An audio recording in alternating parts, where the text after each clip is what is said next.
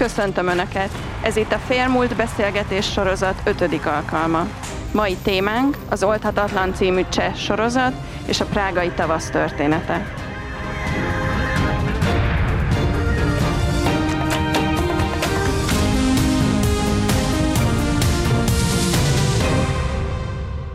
Köszöntöm azokat, akik online követnek minket, és folytatni fogjuk a nyári szünet előtt megkezdett hagyományunkat, és a mai adás alkalmával is egy történelmi témát feldolgozó, közelmúltban bemutatott filmsorozat adja majd a beszélgetésünknek a kiinduló pontját. Ez pedig az Oldhatatlan című 2013-ban bemutatott cseh minisorozat lesz, amelynek a középpontjában egy fiatal bölcsész hallgató, Jan Palachnak az 1969. januári önégetése áll.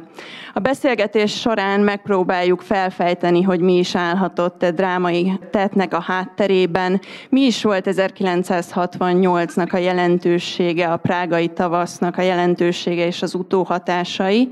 Mai vendégeink pedig Szerencsés Károly történész, az Ötvös Lórend Tudományegyetem tanára, és Máté Áron történész, a Nemzeti Emlékezet Bizottságának elnök helyettese. Nagyon szépen köszönöm, hogy elfogadták a meghívásunkat. És akkor itt az elején szerintem indítsuk kicsit a kájhától a történetet. Tehát, hogy ha Csehszlovákiáról beszélünk, és 68-ról beszélünk, akkor azért mindenképpen érdemes azt az utat megnézni, hogy mi vezetett idáig, és hogy mi volt az, ami a szovjet érdekszférába tartozó, régiónkba tartozó országok közül Csehszlovákiára volt specifikusan jellemző. Mik voltak Csehszlovákia sajátosságai, és mennyiben okozta ez 68 reform folyamatát, ugye, amit emberarcú szocializmusnak szoktak nevezni, és ez volt a szlogenje ennek a kísérletnek igazából. Szerencsés Károly? Csehszlovákia egy nagyon különleges ország itt Közép-Európában. Mi persze szeretjük magunkat a legkülönlegesebbnek tudni, de ez az ország úgy lett sztálinizálva, hogy nem volt jelen a vörös hadsereg. Ez egy különleges állapot, mert a többi közép-európai országban leszámítva Jugoszláviát, jelen voltak a szovjet csapatok, és némileg segítettek is. Persze segítettek Csehszlovákiában is, de ott elég sokáig, 48 februárjáig élt a remény, az illúzió, hogy esetleg elkerülhetik a szovjet birodalom külső gyűrűjébe kerülését. Az is különbség volt talán, hogy Csehszlovákia egy nagyon fejlett ipari ország volt, a tíz legfejlettebb ipari országba tartozott a két világháború között, és a kommunizmus 20 éve alatt, vagy szocializmus 20 éve alatt mondjuk így, tehát 48-tól 68-ig hihetetlen módon sikerült leamortizálni ezt az országot. Nem is főleg, nem is a GDP meg ilyen mutatókban, hanem az ember mindennapjaiban, az életviszonyokban, az életminőségben. És ez, e, ez érződött a társadalmon, ugye a 60-as évek közepére, hogy ez egy óriási csalódás. Ne felejtsük el, hogy Csehországban a 46-os kvázi szabad választásokon a kommunista párt 40 ot kapott. Az nagyon sok. Sokan hittek abban, hogy ez a rendszer, ez, ez magasabb rendű lesz, és Csehszlovákia tényleg fejlődhet. És ez nem így történt, ez a nagy csalódás az, ami részben a társadalom nagy többségében, de 60-as évek végére már a csehszlovák kommunista pártban is megjelent. Máté Áron. Én köszönöm szépen a meghívást. Két dologgal szeretném kiegészíteni azt, amit szerencsés tanár úr mondott. Az egyik 1945. május első napjai, Prágában kitört a német megszállók elleni felkevés. Furcsa módon egy szovjet disszidensekből, árulókból, zsoldosokból, ebbe a kérdéskörben nem is szeretnék belemenni, szóval egy ilyen orosz alakulat is csatlakozott hozzájuk, az orosz felszabadító hadsereg nevet viselő náci kollaboráns egység, és, és valami egészen furcsán reagálnak a németek, már, már ugye gyakorlatilag mindjárt vége az egész embertelen kísérletnek. Már, már, már a, harmadik birodalom egy vékony sáv, de még a frontról vonnak ki csapatokat, hogy leverhessék a felkelést, mármint a szovjet ellenes frontról. És Prágában mindenki azt várja, hogy jönnek az amerikaiak. És az amerikai csapatok már Pilzennél állnak a híres pattontábornok vezetésével. És kiküldenek egy őrjáratot a cseh felkelők, ezek nem csak kommunista felkelők voltak, tehát ez vegyesen egy, mondhatjuk azt nyugodtan, hogy egy valódi népfront, és megy velük az orosz kollaborás, átállt kollaborás hadsereg egyik tisztje is, találkoznak az amerikaiakkal, akik megmondják, hogy nem nyomulhatnak tovább. És teljesen reménytelenül térnek vissza. Végül is valahogy sikerül a németekkel elboronálni a dolgot, mert a szovjetek már ott csörömpölnek a nyomukban, épp hogy megúszszák azt, hogy úgy végezzék, mint Varsó, és az első tank, ami szó szerint felszabadítóan becsörömpöl, betrappol. Prágába, az egy T-34-es, nem pedig egy amerikai gyártmányú tank, Pershing, vagy, vagy, vagy, vagy valamelyik más.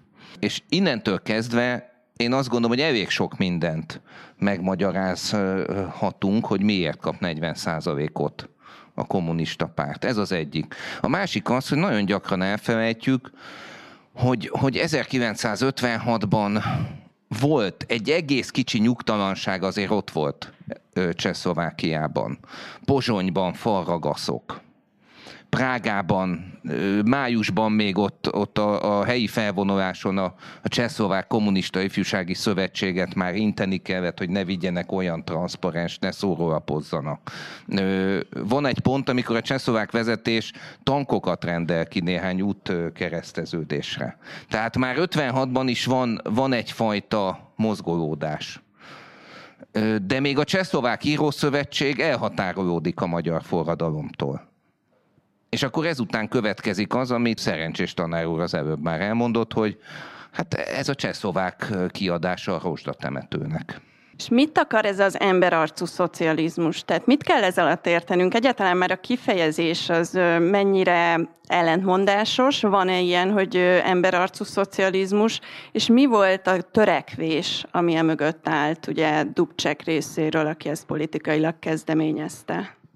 Igen, árulkodó, hogy emberarcúvá kellene tenni a szocializmust, akkor nyilván eddig nem emberarca volt, hanem valami más, és ez tényleg így volt Cseh-Szlovákiában is, hiszen a terror ugyanazokkal az eszközökkel dolgozott az 50-es években, mint akár Magyarországon. Ugyanazok a koncepciós perek, kitelepítések, és itt tovább, tehát ez mind létezett. Az emberarcú szocializmus, ez egy ilyen vágyálom volt, a szocializmust építő országokban, és aztán ez átsugárzott nyugatra is, és, és szinte visszapattant, vagy visszapattan, nem is kellene múlt időben mondanom, ide keletre is, hogy létezik olyan szocialista társadalom, amely nem az erőszakra épít, amelyben létezik a vélemény szabadsága, és a, a, az emberek önigazgatása, stb. Tehát, hogy ilyesmi létezne. Én úgy gondolom, hogy azon az alapon, ami alapon fölépült ez a rendszer, vagyis a marxizmus alapján ez nem, nem működik. Éppen azért utaltam rá, hogy Csehszlovákián belül Csehország egy nagyon fejlett ország volt, és a marxizmusnak az egyik igénye az lett volna, hogy a fejlett országokban győzzön ugye is csak Lenin tette majd hozzá, hogy nem baj, győzhet a, leggyengébb lánc szemben is.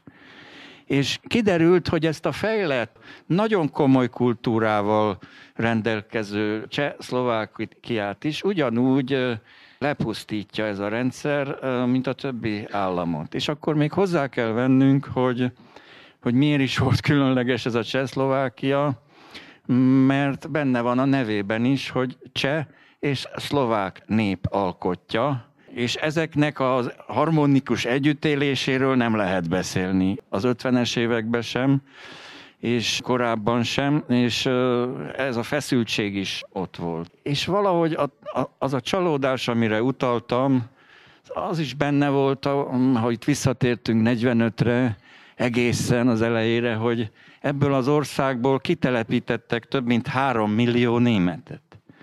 És megpróbáltak legalább 200 ezer magyart is, 100 ezeret sikerült lakosságcserével és egyebekkel. Tehát, tehát megvan az oka mindennek, hogy miért történt, és a csehek, cseh-szlovákok, mondjuk így, a csehek és szlovákok között volt egy társaság, aki azt hitte, hogy meg tudja valósítani a szocializmust úgy, hogy például megszünteti a cenzúrát. Az már majdnem szólásszabadság. És a világ számára itt nagyon világosan kiderült. Nálunk forradalom volt és szabadságharc. Harc volt. Annál világosabban nem derülhetett volna ki. De mégis itt, uh, itt nem volt forradalom, és nem volt szabadságharc. És az az érdekesebb, hogy mégis elhatározták az oroszok a beavatkozást, a, kat- a brutális katonai beavatkozást. Miért érdekes ez? Mert elég volt számukra, hogy szólásszabadság van. Mert azt kivívták 48 tavaszán, nyarán. És az oroszoknak, vagy a szovjeteknek nevezük pontosan, az volt a, a felismerésük, hogy ha már szólásszabadság valahol van, akkor veszélybe van a szocializmus építése. És ez így volt. Tehát Brezsnyevnek a helyzet értékelése az ő szempontjából, a birodalom szempontjából helyes volt. Ahol szólás szabadság van, ott egyesülési szabadság is lesz, gyülekezési szabadságot is kíván a nép, és akkor már ez a rendszer összeomlik. Tehát ezért olyan különleges ez a, ez a 68-as eset, hogy, hogy annak ellenére rászánta magát a Szovjetunió egy ilyen brutális, önleleplező beavatkozásra, hogy Dubcsekék számtalanszor kinyilvánították, hogy nem szándékoznak szovjet ellenes intézkedésekre, nem lépnek ki a Varsói szerződésből, és e-, eszükben sincs a szocializmust, mint célt feladni, ezért találták ki ezt az emberarcú szocializmust. Áron, és annyival egészíteném még ki a kérdésemet, hogy akkor azok alapján, amit szerencsés tanár úr elmondott, ez egy társadalmi igény kifejeződése lett volna, ez az emberarcú szocializmus, vagy sokkal inkább itt azért egy a párton belüli mondjuk reformkommunisták és kemény vonalasok közötti párton belül zajló töréspont vagy konfliktus volt? Én, én oda mennék vissza, hogy 1956. február a 20. kongresszus, Hruscsov titkos beszéde elhangzik. Ezt, ennek kétféle értékelése van a mai napig.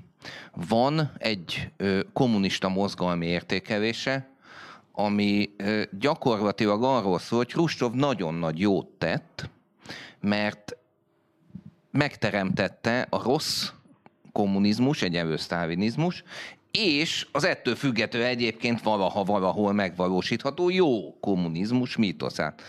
És van egy szovjet birodalmi értékelés, ez ugye Brezsnyevtől kezdődik el, aztán hát a 80-as évéig szidják de menetrendszerűen a politikai bizottság ülésein az SKP-ban szegény Ruscsovot, ami, ami arról szól, hogy a Szovjetunióra egy, egy iszonyatos csapást mért ez a titkos beszéd. Na most az elsőből indul ki ez az emberarcú történet, én, én nagyon nem is ragoznám azt, ami eddig elhangzott, csak azt a kérdést szeretném felvetni, hogy az a rendszer, az az ideológia, amelyiknek ember arcot kell adni, annak milyen arca volt előtte az Isten szerelmére?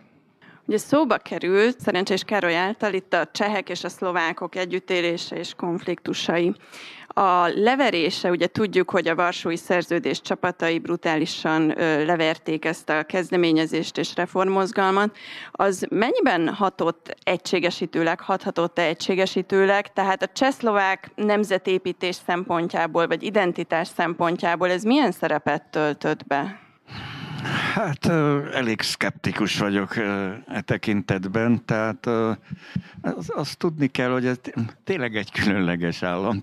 Valamikor, most még visszább megyek, nem elég 45, tehát visszamegyünk 18-ba, sőt, tehát azt ígérték a szlovákoknak, ugye, hogy egyenrangú federatív államot fognak létrehozni, és ez nem történt meg. Ez a Csehszlovák Szocialista Köztársaság is egy központosított, Prága központú állam volt, és ezért voltak a, a, a feszültségek. Dubček szlovák volt. Kerülhetett a csehszlovák kommunista párt élére szlovák ember, de csak egy csehszlovák kommunista párt volt, és külön volt egy szlovák, mint egy appendix. Tehát, tehát egy ilyen ellentétek, ellentét volt a kettő között. A leverés után az úgynevezett normalizálást, amit a film, filmben van szó, ugye, hogy normalizálni fogják a helyzetet, ez azért is különleges, 56 többször elhangzott és jogosan, mert Dubcsekék mindenféleképpen attól féltek, hogy nehogy 56 bekövetkezzen, vagyis nehogy az oroszok megint beavatkozzanak. És, és amikor negy, 68 nyarán megjelent egy cikk, pont Nagy Imre halálának tizedik évfordulója volt, és abban Nagy Imrét az előfutárnak nevezték. Hát akkor frászt kaptak Dubcsekék, mindjárt elmentek tárgyalni, megígértek Brezsnyevnek mindent. Dubcsek a helyén maradhatott, hát nem tudom, nyilván a közönség nagy része tudja, de talán nem. Tehát nem az történt, mint Nagy Imrével, hanem a helyén maradhatott. Pár napra elvitték Moszkvába, némileg meggyőzték, de továbbra is a csehszlovák szocialista vagy kommunista párt főtitkára maradt. Tehát, és a helyén maradt Csernyik is, a miniszterelnök, hogy majd ők normalizálnak, kezelik a helyzetet. Ez olyan, mint 56. október 23, hogy Nagy Imre majd kezeli a helyzetet. És amiről itt szó van, tehát maga, maga ez az önégetés, ez a, ez a borzasztó tett, Jan Palaché, hogy ez, ez megint abból a csalódásból fakad, hogy nem sikerült, és, és életellenes persze, és az ember végsőkig életpárti, de milyen elkeseredés kellhet ahhoz, hogy egy 20 éves fiatalember fölgyújtsa magát. Mindaz, amiről itt most beszéltünk, az benne kellett, hogy legyen, hogy, hogy nem sikerül. És ez után még, még egy fiatal srác, csak ugye ő nem ér már ki a térre, Jan Zaic is fölgyújtja magát, és aztán Lengyelországban, Magyarországon és Erdélyben is fölgyújtják magukat fiatal emberek. Ez volt a lényeg, nem az, hogy most lesz-e csehszlovák nép, nem lesz csehszlovák nép, nincs csehszlovák nép, pedig a népszámlálásoknál volt ilyen rubrika. Tehát szlovák, cseh, csehszlovák. Ugye volt ilyen német, magyar, stb. Tehát de nem lett az, ráadásul a Dobcsek utódja is egy szlovák lett, aki hát körülbelül olyan utálatnak örvendett, mint Kádár János az első években, 56 után, tehát egy nagyon elvetett ember volt, és azt a, itt úgy mondják, hogy pangás, de a cseheknek jobb kifejezése van erre, a, a reménytelenség évei. Tehát ezt a 20 évet, 68, 88 tehát a reménytelenség sugárzott arról az emberről. Szlovák volt, de az újévi beszédeit csehül olvasta fel. És az országot pedig föderalizálták, tehát lett külön Csehszlová- Cseh ország, és lett külön Szlovákia azzal, hogy egy Csehszlovákia van, de van külön cseh kormány, külön szlo- ö, szlovák kormány, külön parlamentek, és van egy egységes föderatív is. Nagyon bonyolult az egész rendszer. Én nem hiszem, hogy ez közelebb hozta a két nemzetet. Tudomásuk kell venni, hogy a szlovák egy nemzet, a cseh is egy nemzet, és a maguk útján akartak járni. Kétszer is kifejtették, pont kint voltam Prágában, amikor szavaztak a, az állam jövőjéről, ugye a 91, 92-ben, 92 végén, hogy mi legyen, és akkor megszavazták a szétválást. Én azt hittem, a csehek fognak örülni hogy végre megszabadultak mindenkitől, a minden problémától, és tudják, ki örült? A szlovákok. Újongtak.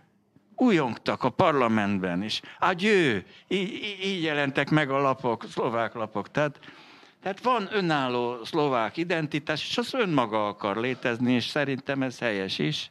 Elnyomták 48-tól 68-ig, és utána is. Tehát uh, hiába volt szlovák a, a CKP-nek a főtitkára, a szlovákok úgy érezték, hogy ők, ők el vannak nyomva. Áron egyetért ezzel? Én uh, arra hívnám fel azért a figyelmet, hogy a szlovákokban tényleg ott volt ez, hogy, hogy ők a, a lesajnált kistestvér, vagy a szegény rokon, viszont 68 után egy olyan 20 év következett, amikor Szlovákiában komoly beruházások mentek, pontosan azért, hogy a szlovák nacionalizmust be nemzeti eszmét betereljék ugye az össz csehszlovák szocialista érzésvilágba. De ennek épp az ellenkezője sikerült gyakorlatilag. Egyébként megjegyzem, Szlovákiában szerintem a mai napig, és ilyen szempontból nagyon furcsán közelebb állnak hozzánk magyarokhoz, mint a csehekhez, már-már ilyen szlovák kádárizmus féle emlékezete van a rákövetkező húsz évnek. Megjegyzem, nem utolsó sorban a, a, a magyarokkal szemben sikerült ezt érvényesíteni annyiban, hogy 68 novemberében ugye kimaradt a készülő csehszlovák alkotmányból a különböző kisebbségi jogoknak az előzetesen már egyeztetett, meg ott nagy reményeket fűztek hozzá ennek a passzusoknak a bekerüléséhez, tehát ezek, ezek aztán nem kerültek be, és ez derültékből a villámcsapás volt a, a felvidéki magyarok számára, csak úgy, mint az, hogy az emlegetett szlovák pártvezető Gustav Huszák, amellett, hogy volt az 50-es években börtönben, előtte még azért a kitelepítéseket szervezte nagy elánnal 45 után. Tehát mondhatjuk azt, hogy a felvidéki magyarság esküdt ellensége lett az ország vezetője. Egy kicsit tágítsuk a kört, és nézzük meg, hogy Magyarországon milyen hatása volt 68-nak és a prágai tavasz leverésének. Ugye az tudható, és tudjuk, hogy Kádár János és Dubcsek rendszeresen tárgyalt egymással. Kádárnak egyfajta ilyen hát közvetítő is szerepe volt Moszkva és Prága között. De hogyha itt most a magyar társadalmat nézzük, akkor mennyiben volt, nyilvánvalóan ez egy nagyon kiábrándító vagy brutális élmény volt a régió többi országának is, amit látott. Az a fajta ellenállás, amire tanár úr már utalt, hogy máshol is voltak ilyen önégetések, más formában esetleg ezek megnyilatkoztak-e, hogy milyen hosszú távú hatása volt mondjuk Magyarországon 68-nak? Áron esetleg. Én egy nagyon meglepő dologgal kezdeném, a magyar néphadsereggel.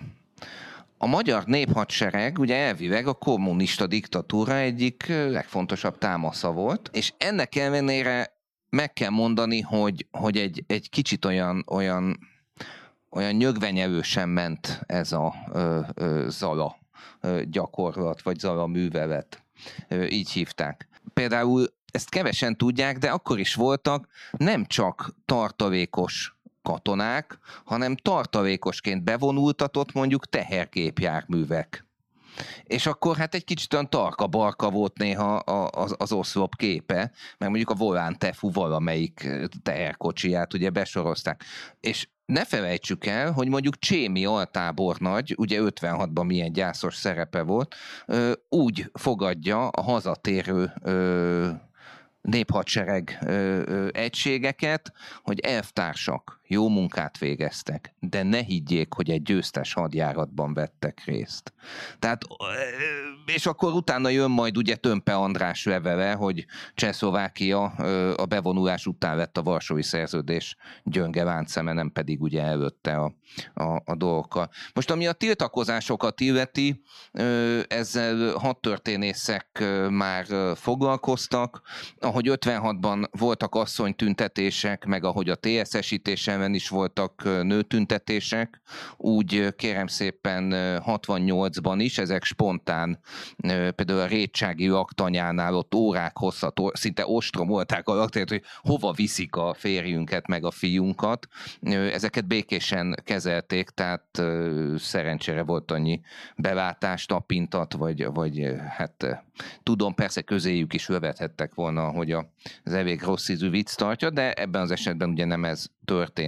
Más ö, tiltakozási formák is voltak, az állam biztonsági levéltárban erről vannak adatok, de hát volt eljárás például egyetemi hallgató ellen, egy debreceni egyetemista, aki Békés megyében ott nyári gyakorlaton egy kultúrházban megjegyzéseket tett a bevonulással kapcsolatban, hogy ugyanazt csinálják, mint Vietnámban az amerikaiak, és akkor hát hosszú ideig meghurcolták, bántalmazták, egészen 89-ig figyelték az illetőt. Tehát volt egy ilyen ösztönös tiltakozás, és mint említettem, a néphadseregnél sem érezték úgy feltétlenül, hogy erre felkészültek, és ott is olyan kínosan érintette őket, hogy jöttek a helybeli magyarok, hogy a szlovákok részéről vannak megjegyzések, sőt az egyik feljegyzésben, ez a katonai elhárítás egyik feljegyzés az, hogy már bicskázásra is sor került, nagyon félnek, nincs kihez forduljanak és, és nem igazán tudtak mit kezdeni a helyzettel, ugye ez nem is volt szabad, hogy Érsekújváron ott magyarul szitták őket, hogy miért jöttetek ide.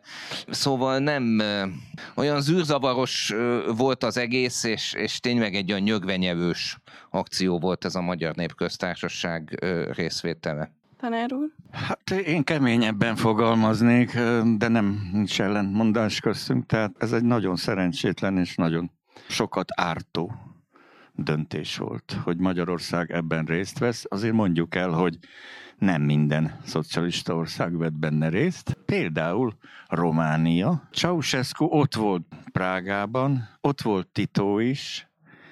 Külön találkozót szerveztek Ceausescu és Tito, hogy mi lesz akkor, hogyha a szovjetek Romániát is megtámadják, meg a magyarok, meg a bulgárok, hogy a KAPE Ceausescu menedékjogot Jugoszláviában, tehát egészen hagymázas gondolatok kerültek elő, és ez a, ez a lépés, hogy Magyarország ebben részt vett, ez a magyarság számára, a felvidéki magyarság számára is egy borzasztó következménnyel járt, hiszen aztán eljött a magyar hadsereg minden további nélkül, ott maradtak védtelenül, lényegében a jogaikat negligálták, és ami legalább ilyen fontos, ugyanebben az időben van, hogy Romániában felszámolják a magyar autonómiát, a még létező Maros magyar autonóm tartományt. Tehát ugye 68-ig létezik ez nyáron, tehát felszámolják a, a, az autonómiát. A magyarság nem jól jön ki ebből sem a felvidéken, sem Erdélyben. A Magyarország megítélése is nagyon negatív lesz nyilvánvalóan, nem csak Magyarország, hanem mindazok, akik részt vettek ebben az akcióban.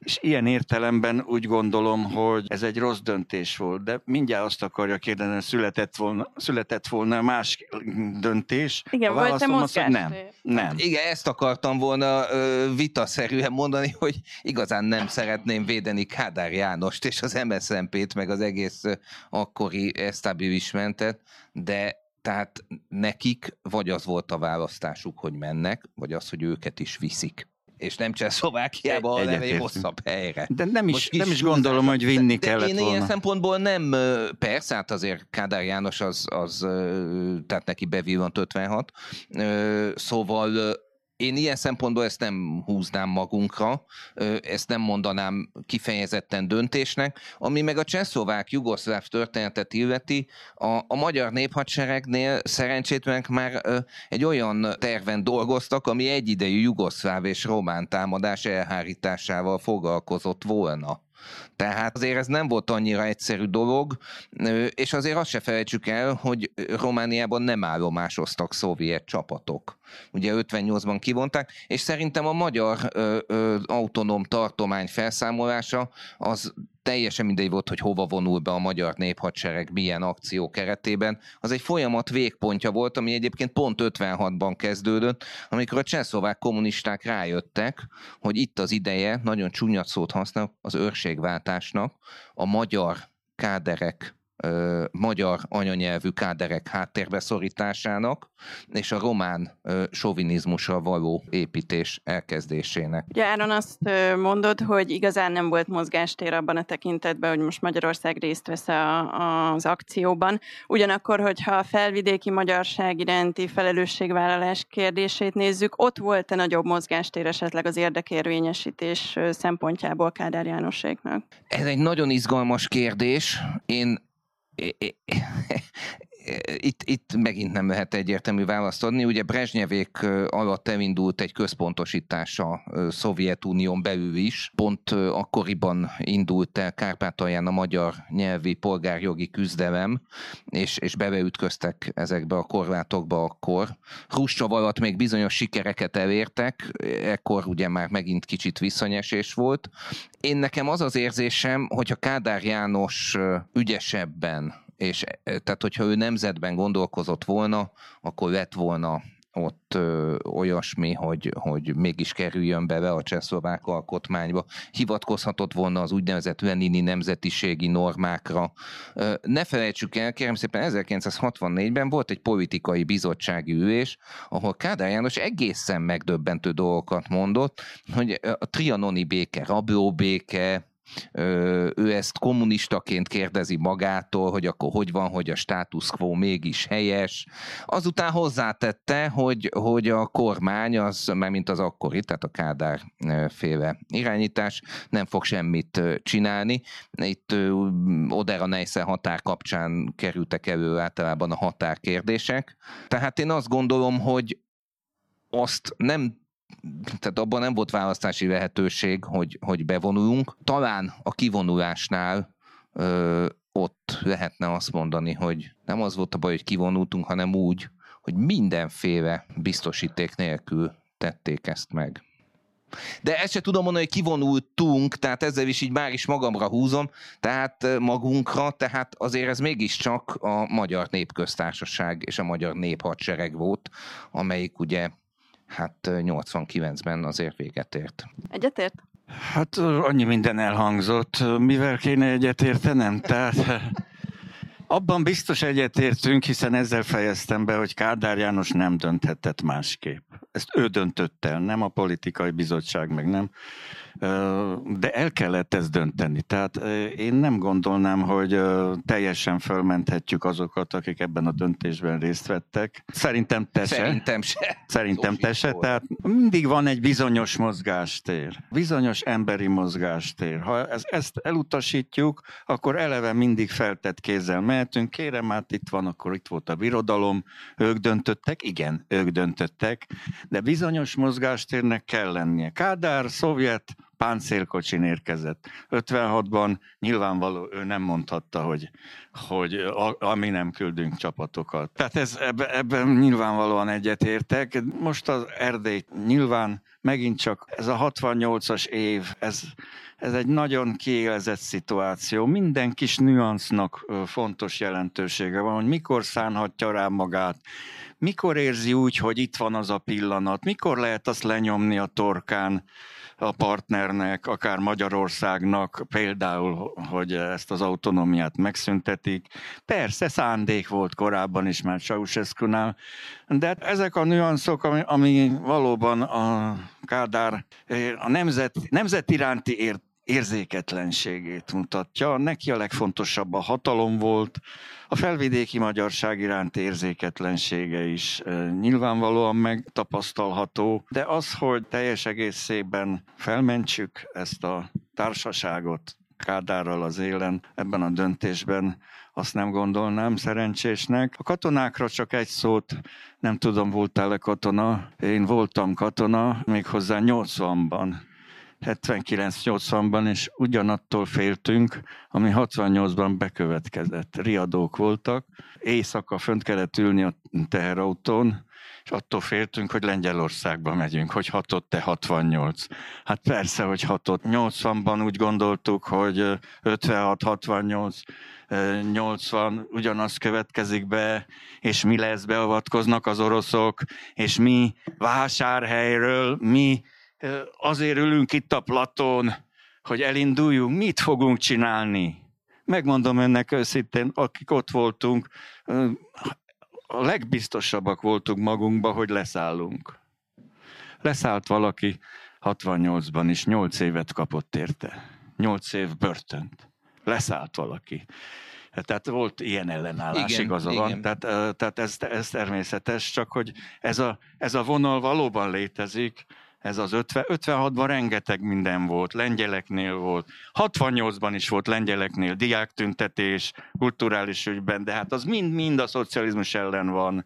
És az egész világ pedig forrongott, lázongott, mindenhol valami gond volt, Amerikától, Párizsig, Vietnámtól, Dél-Amerikáig, tehát mindenhol uh, fogyatkozóban volt az erkölcsi tartalék, uh, és mindenhol felléptek az erkölcs nevében egy zavaros időszak volt, és ez, ezt is kihasználva történhetett meg ez a beavatkozás, vagy megszállás nevezzük pontosabban, ami ellen a, csehek hát többek közt így is, tehát ezzel a önégetéssel, és egyébként pedig hát valamiféle passzív rezisztenciával próbáltak védekezni, de hogy leírja valaki, és én is emlékszem erre, tehát hogy, hogy az ünnepeknél alig volt kint zászló, és ahogy telte múlt az idő, 70, 74, 78, és akkor úgy kerültek ki a zászlók, az emberek úgy lassan úgy felejtették el.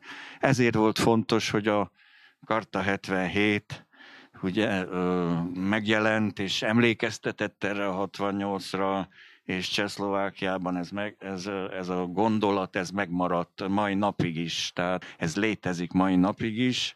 Vannak, akik balról ítélik el, most tegnap végignéztem egy több mint egy órás interjút Jakessal, Milos Jakessal, az utolsó főtitkáról, hát ő balról ítélt el, már meghalt húszban, de pár éve volt a interjú, hogy hát ez egy borzasztó önfeladása volt a, a, a világ legpozitívabb gondolatának, mások pedig hát úgy gondolják, hogy ez eleve egy reménytelen volt, és eleve a mm, parlamentáris polgári demokráciáért kellett volna küzdeni. Ha már itt szóba került, egy kicsit tekintsünk ki a beszélgetés vége felé arra, hogy a rendszerváltoztatás idején 68 mennyire volt fontos hagyománya a csehszlovák ellenzéki mozgalmaknak, mert ugye azt tudjuk, hogy Magyarországon az 56-os hagyomány az az egyik legfontosabb egységesítő eleme volt ekkor az ellenzéknek, amelyre mindenki támaszkodni tudott, és mindenki azonosulni tudott vele. 68 esetében ez hasonló volt Csehszlovákiában, vagy ugye van egy olyan különbség, hogy míg 56 egy antikommunista forradalom volt, addig 68, ahogy ez már elhangzott, hát nem is antikommunista és nem is forradalomnak nevezhető ebben az értelemben. Ez, bocsánat, annyiban megjelenik a, a film, vagy hát a minisorozat utolsó részében, a legvégén, hogy talán nem lövök le olyan nagy poénokat, hogy Hát az évfordulón, amikor Jan Palach elvégette magát, meg a temetésnek az évfordulón, azért ott voltak elég komoly tömeges megmozdulások Prágában.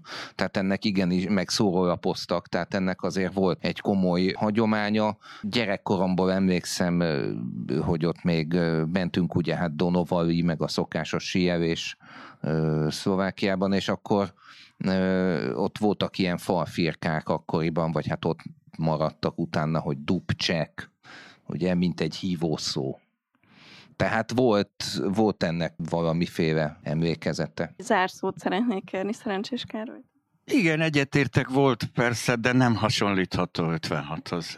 Mint ahogy a két esemény is nagyon különbözik minden szempontból, de néhány pillan, történelmi pillanatra valóban volt egy ilyen emlékezete, Palachra is, Dubcsekre is, hiszen Dubcsek a rendszerváltoztatás idején parlamenti elnök lett, tehát picikek is szerepe is volt, de a csehek másképp csinálták, más gondolkodások egy kicsit. Erőteljesebben megjelent rögtön a 68 kommunista, reformkommunista jellegével szemben a határozott polgári gondolat, így is hívták azt az ellenzéki mozgalmat, polgári fórum, és ez nagyon rögtön, vagy nagyon hamar ketté vált a reformkommunista és a polgári gondolkodás, és megmaradt a, a kommunista is az az érdekes, és szerintem a jobb, hogy nem lett egy ilyen utódpárt, mint Magyarországon, ahol, ahova beolvadt mindenki, aki